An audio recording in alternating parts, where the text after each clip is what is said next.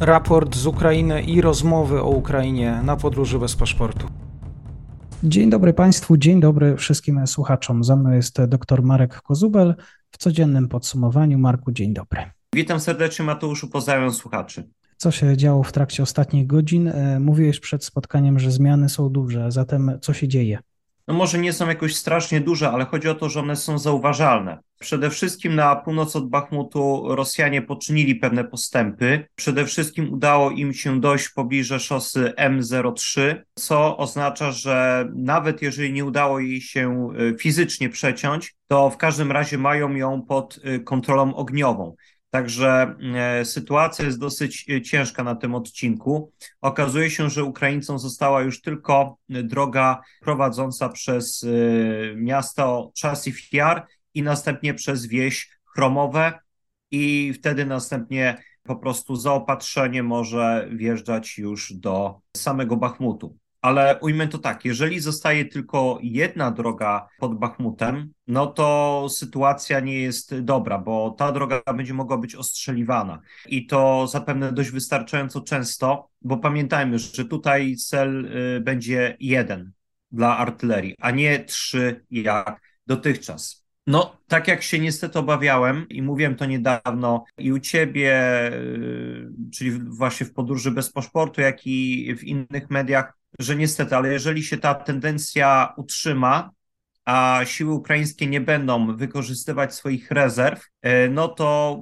powinniśmy się liczyć z tym, że odwrót z Bachmutu może być nawet kwestią dni. Zobaczymy, jak będzie tym razem. Czy Ukraińcy popróbują jeszcze trochę przedłużyć walki o Bachmut, ale jeżeli nie, jeżeli e, prowadzą tylko działania opóźniające, no to musimy się liczyć z tym, że prawdopodobnie garnizon za kilka dni, być może nawet jeszcze w tym tygodniu, opuści miasto. To oznacza, że Ukraińcy starają się grać na czas, starają się unikać e, nadmiernych strat i będą pewnie chcieli stawić większy opór na wzgórzach na zachód od Bachmutu. No oczywiście potem, tak jak też nieraz wspominałem, e, może dojść do natarcia na Siwersk, rosyjskiego oczywiście, a to będzie oznaczało, że być może Ukraińcy będą musieli się wycofać i z tamtych pozycji. A wszystko po to, żeby jeszcze oszczędzić e, wojsko na e, przyszłe działania. I podejrzewam też, że dopiero właśnie zdobycie Bachmutu oraz Siwerska e, doprowadzi do wejścia rosyjskiej ofensywy w kolejną fazę.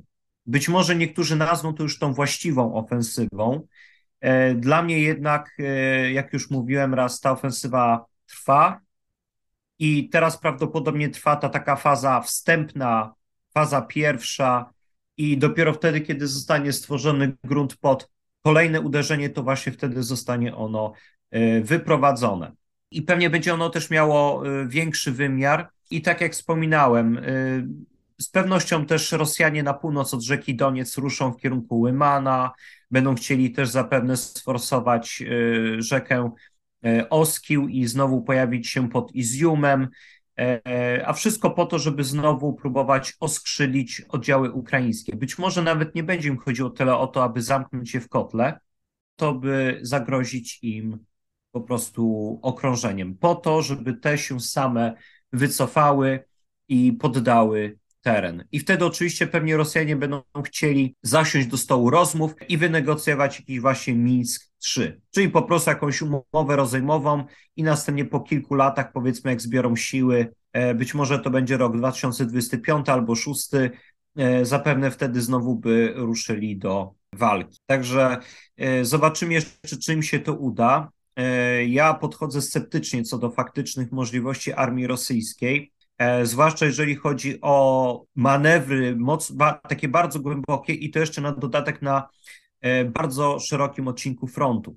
E, przede wszystkim chodzi o to, że Rosjanie większość tych swoich nowo zmobilizowanych rekrutów, oni nie umieszczają w jakichś nowych jednostkach wojskowych, które są powiedzmy w pełni wyposażone. Tak jakby to miał być powiedzmy etat pułku strzelców zmotoryzowanych. Owszem, z niektórych są tworzone nowe oddziały, ale większość z nich y, zdecydowanie jest skierowanych jako uzupełnienia dla oddziałów, które już walczą, a z niektórych formuje się po prostu oddziały klasycznej piechoty. Ciężarówkami dowozi się ich, tak jak pisał e, pan Marek Meissner na Twitterze na podstawie informacji, które zebrał.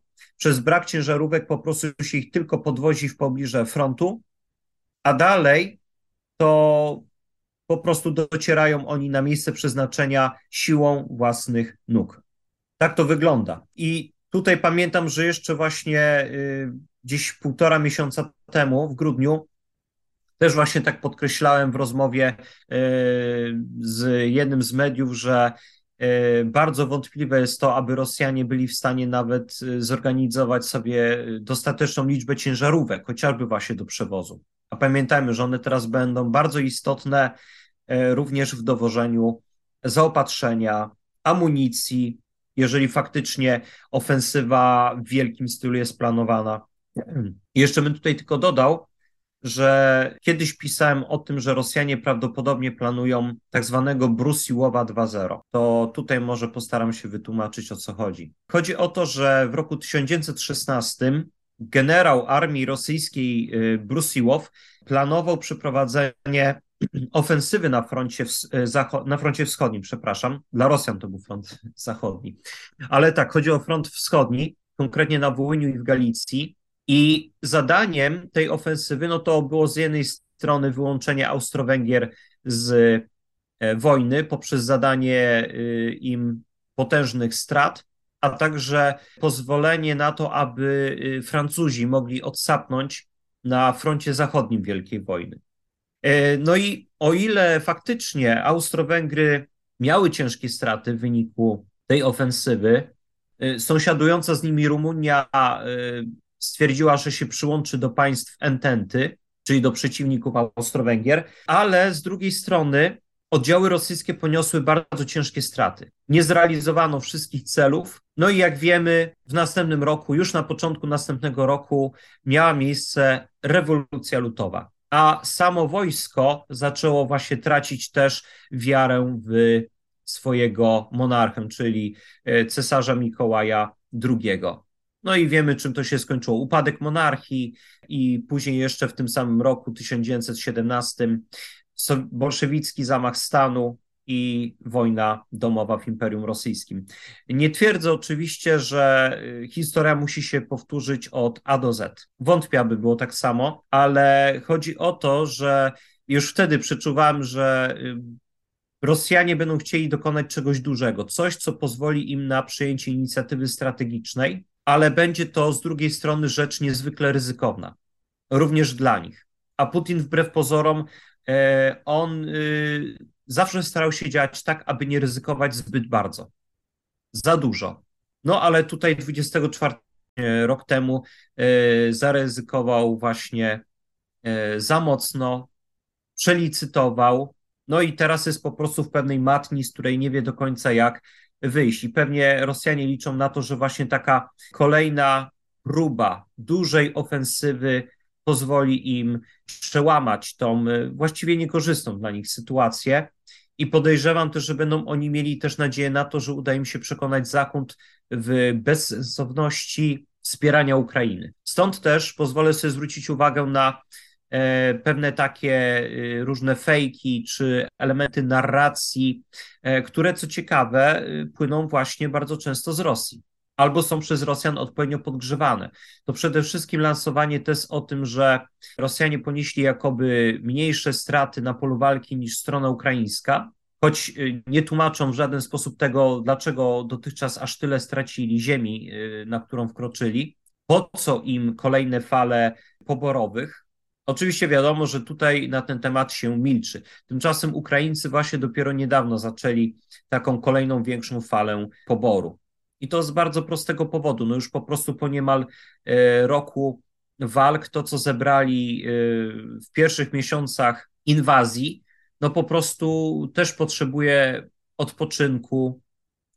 E, wiadomo również, że obecnie pewnie w szpitalach przebywają nawet no, dziesiątki tysięcy rannych, bardzo często ciężko. Pamiętajmy, że około 40% z nich nie wróci na front to są to osoby okaleczone, czyli no, osoby, które straciły kończyny, mogą być oślepione, już do końca życia głuche. Także są to właśnie też takie straty, które no, są dosyć dotkliwe. Pamiętajmy też, że prawdopodobnie około 40 tysięcy żołnierzy ukraińskich różnych formacji zresztą, nie tylko Sił Zbrojnych Ukrainy, ale poległo, a to oznacza, że trzeba ich kimś zastąpić. Dlaczego też e, trzeba to zrobić? Chodzi o to, że Ukraińcy starają się utrzymywać pewien taki system, wedle którego około 1 trzeciej wszystkich sił znajduje się na froncie, kolejna 1 trzecia jest szkolona, ostatnia 1 trzecia to są e, ci, którzy muszą naprawdę odpocząć, a kolejni no tak to ujmę, trochę liżą rany. Są to po prostu właśnie osoby, które nawet przez najbliższe kilka miesięcy nie będą mogły wrócić na front. I chodzi właśnie o to, że Ukraińcy jakoś ten czas muszą przetrzymać, a muszą się liczyć z tym, że Rosjanie mogą y, zacząć działania również w innych miejscach Ukrainy, na przykład w północnej części obwodu charkowskiego, czym zagrożą odcinkowi słobożeńskiemu, w obwodach sumskim, czernichowskim. W końcu pamiętajmy, że Ukraińcy mimo wszystko muszą coś trzymać też przy granicy z Białorusią.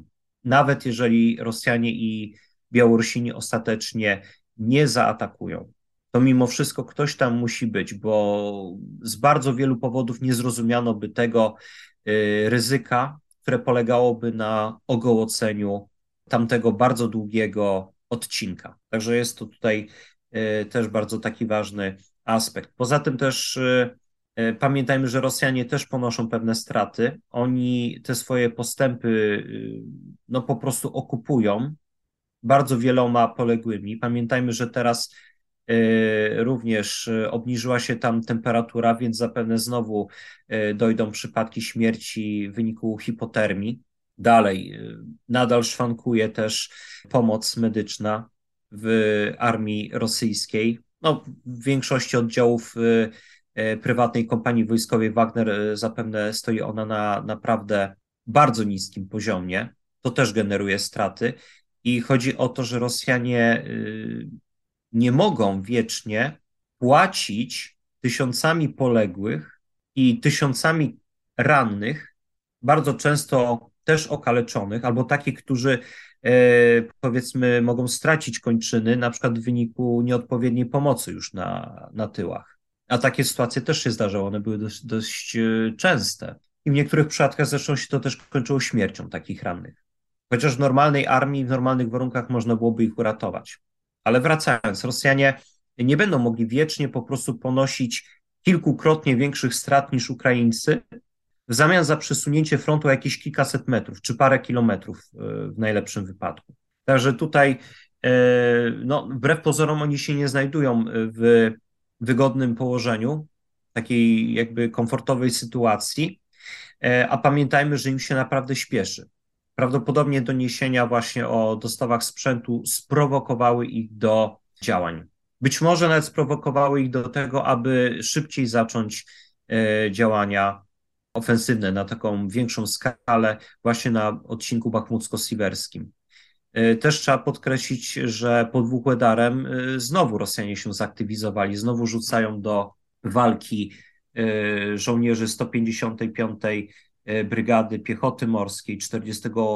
Pułku Morskiego. Także Rosjanie po prostu znowu będą ponosić straty, bo się śpieszą, mocno ryzykują. Zobaczymy, co to przyniesie. Czy e, znowu się to zakończy sytuacją, gdy kołdra była za krótka i to otworzyło przed Ukraińcami możliwość e, zaangażowania rezerw i przełamania frontu, tak jak na przykład miało to miejsce pod Izjumem i Bałakliją. No i potem skończyło się dojściem do rzeki Oskił. Podsumowanie dr Marek Kozubel-Marku. Bardzo dziękuję za dzisiejsze spotkanie. Ja również dziękuję. Pozdrawiam serdecznie Mateuszu, Ciebie oraz wszystkich słuchaczy.